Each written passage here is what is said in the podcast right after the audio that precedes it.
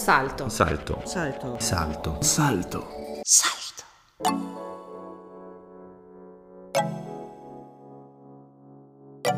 Costa Discordia. L'interruzione di Michel Costa. Ein Zwischenruf von Michel Costa.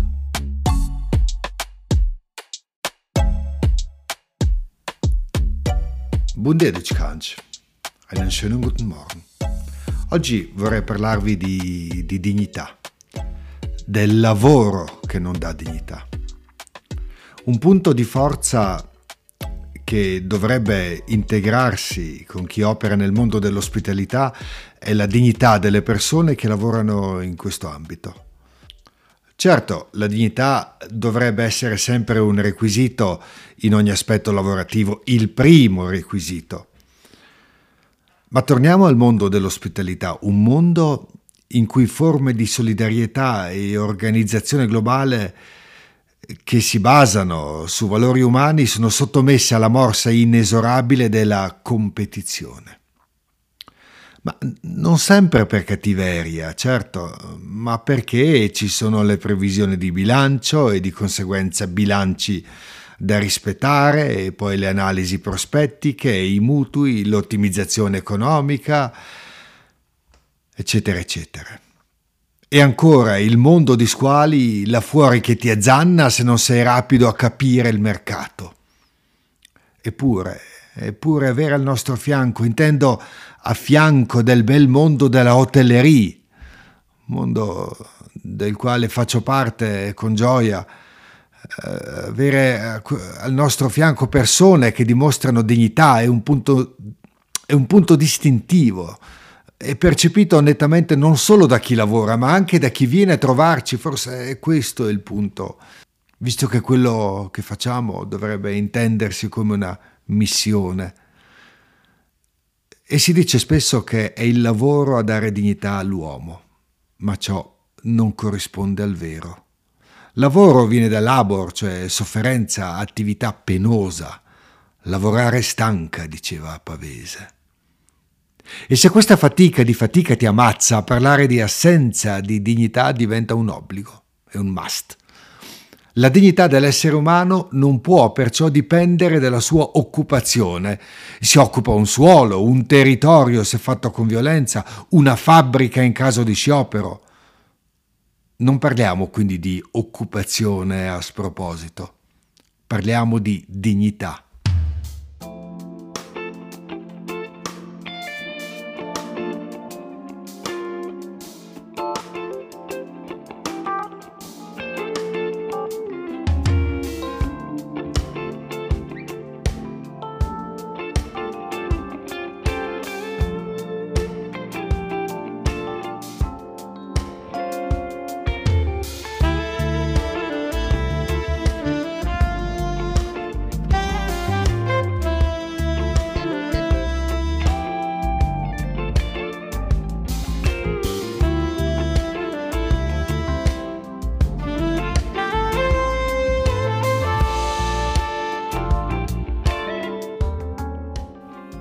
La dignità dell'essere umano non deve dipendere dal lavoro che fa, dal suo essere merce lavoro, come direbbe il vecchio Karl Marx.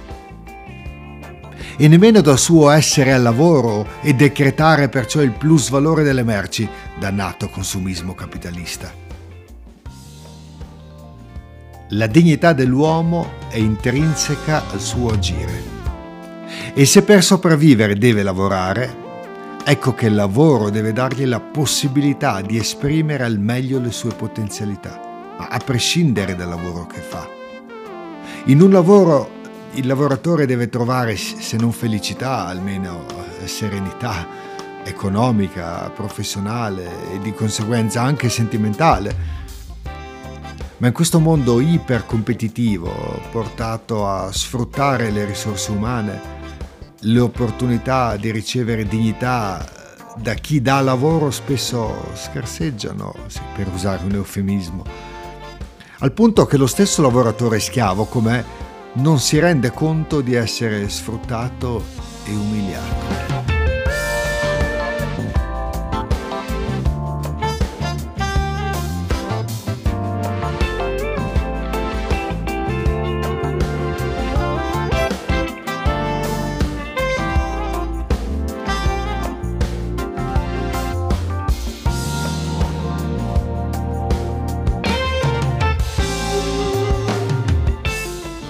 Compito degli imprenditori è oggi più che mai fornire, offrire, garantire le giuste motivazioni a chi lavora al suo fianco, eh, non solo perché eserciti al meglio le sue capacità, ma per provare a fargli comprendere se quel che fa è la sua aspirazione. E questo senza farlo sentire in colpa, senza limitarlo, senza che si senta frustrato o fallito. Dovremmo sempre interrogarci su quel che abbiamo fatto di ciò che noi siamo e di ciò che riusciamo a fare con e per gli altri. Eh, certo è che la superficialità eh, ci invita a evitare riflessioni più profonde, la fretta ci spinge a trovare scorciatoie. E poi c'è la stagione di piena occupazione, eccola di nuovo qui l'occupazione. E tutto questo ci obbliga a essere efficienti. Eppure gli obiettivi dovrebbero sempre essere alti. Pensare in grande, gettando il coraggio dentro il timos, così dicevano i greci, sarà quella cosa che, alla pari dell'eroe omerico, si chiama appunto kalos kai agatos, bello e buono, al quale aggiungerei seducente. È questione di bellezza, come sempre, indipendente dagli obiettivi che poi si raggiungono. Un'azienda non è un meccanismo, ma un organismo. Ed è chiaro che non si possono perdere di vista gli aspetti di efficienza, di rapporto costi-fatturato, di profitto, eccetera, eccetera. Ma come dicevo poc'anzi, anche un'azienda deve nel suo complesso tendere al bello, perché il bello dà frutti inaspettati, generosi, che vale la pena, anzi che vale la gioia cogliere. Ne va della nostra vita, in mezzo alla vita degli altri. Ma non ci riusciremo mai se saremo inerti. L'inerte lavora, certo fatica, ma non impara e non istruisce il prossimo, fa il suo dovere e non va oltre. Non prende l'altro per mano. Crede di sapere l'imprenditore ottuso non dando spazio alla libertà dell'altro perché solo lui sa e sa solo degli affari suoi. Ma questa non è cultura, è approfittarsi degli altri. L'imprenditore ottuso pensa di sapere quel che gli serve, ma chi non serve, a lui non serve. E aggiungo che servire è nobile e chi non serve non serve.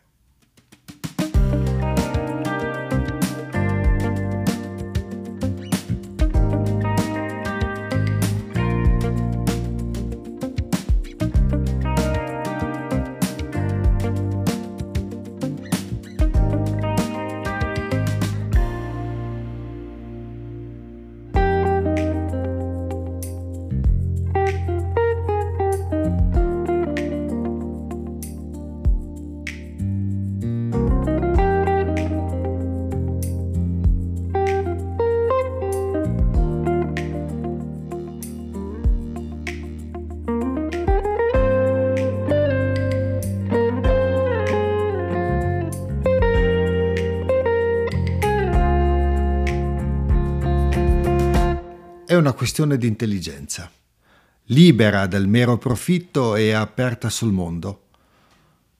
Libera, sì, eh, li, libera, libertà, ma la libertà vive solo se c'è un limite.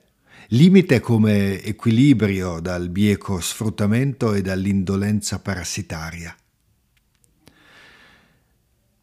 Infatti ci meravigliamo ora, noi albergatori, di non trovare più collaboratori. Siamo dipendenti da chi lavora per noi. Fossimo stati più intelligenti e avessimo capito che dare dignità significa collaborare insieme, eh, non ci troveremmo in questa situazione. Fossimo stati più savi e meno ingordi, eh, avremmo capito che non si lavora per, ma con. Ci siamo astenuti dall'operare con saggezza. Siamo stati pigri L'indolenza e il facile guadagno ci hanno gettati nel baratro dell'egoismo. Un tempo, qualche secolo fa, esisteva la legge sull'inerzia. Prevedeva la pena di morte per le persone colpevoli di inattività. La traduzione contemporanea potrebbe essere che l'inerte contribuisce al fallimento di un'azienda. Sì, perché l'inerte eh, rifiuta l'aiuto, si lascia andare e aspetta che, che passi la burrasca. E un mare forza 9 andrà altrove, ma la barchetta sulla quale si trova intanto affonda, perché si rifiuta di togliere l'acqua dalla sua imbarcazione. L'inerte eh, priva di dignità l'altro. Del resto eh, è risaputo inerzia e dignità non vanno mica d'accordo.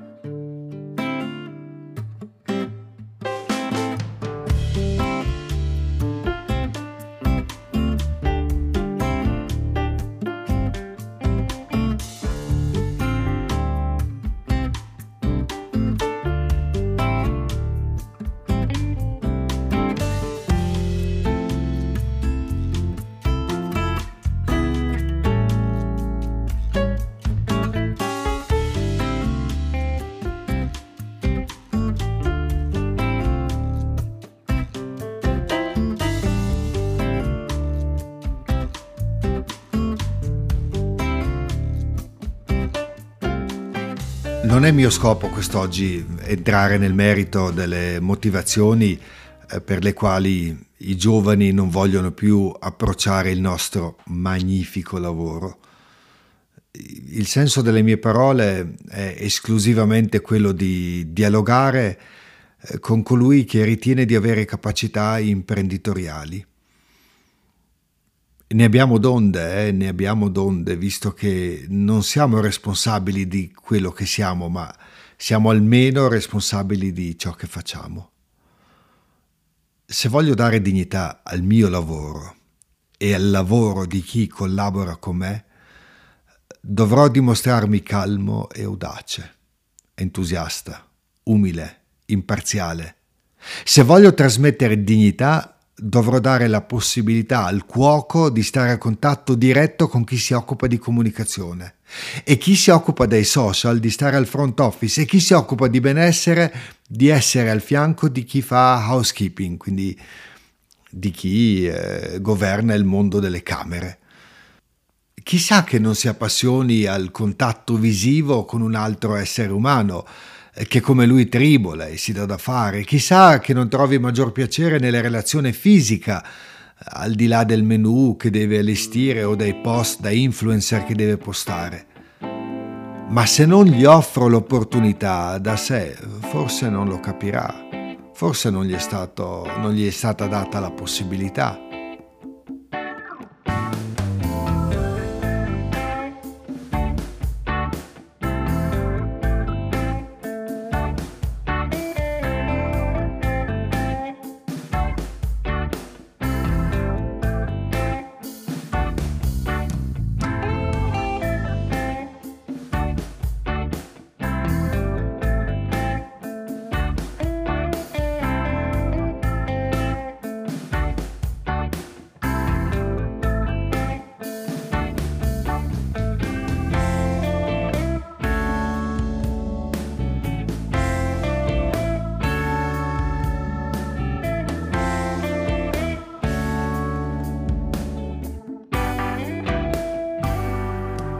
Anch'io, e soprattutto io però, eh, dovrò lavorare sulla mia bellezza, che non è vanità. Vanità delle vanità, diceva l'Ecclesiaste, bensì consapevolezza. Chi collabora insieme a me mi vedrà bello, solare, luminoso, ragionevole, dunque consapevole. I greci chiamavano Demas il corpo, la figura che si mostra agli occhi degli altri. Eccolo il punto, l'aspetto. Il nostro aspetto, come ci si presenta. Non significa mettersi una maschera, ma essere affabili, cioè veri, autentici, disponibili. Ho iniziato questo sproloquio eh, dicendo che un atteggiamento di valore è importante anche per chi ci visita. E perché? Perché a noi piacerebbe portare e trasportare gli ospiti nei meravigliosi posti che viviamo attraverso un contatto con il fuori di noi, che incoraggi a coltivare la bellezza e i valori in cui crediamo e che albergano dentro ognuno di noi. La speranza quindi è che chi ci visita non venga qui da noi solo a staccare la spina, ma che ci sia data la possibilità di trasmettere qualcosa di importante. La cosa importante per noi significa non confondere ciò che è effimero e ciò che può renderci eterni.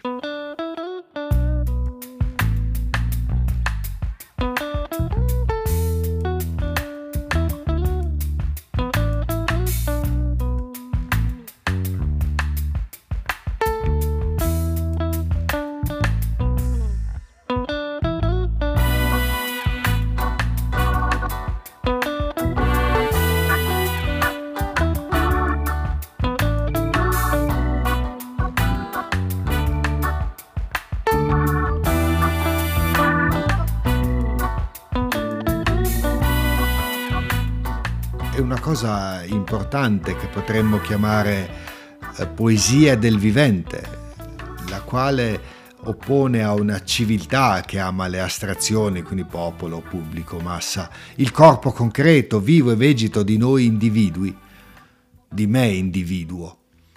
Noi con le nostre ferite, i nostri affanni, che amiamo andare oltre i fantasmi della modernità, per riscoprire il respiro della terra, il nostro respiro, respirato con dignità.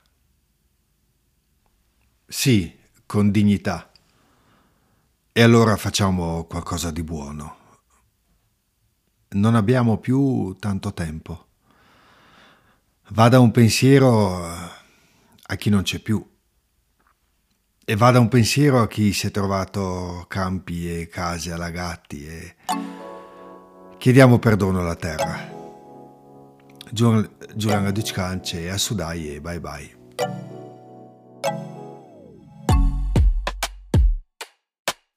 Costa Discordia.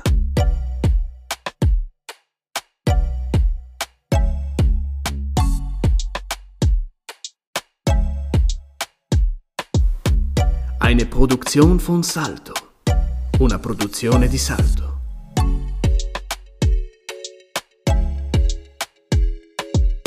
Se ti è piaciuto questo podcast, abbonati alla nostra creatività, perché non è mai troppo tardi per sostenere qualità e libera informazione in Alto Adige.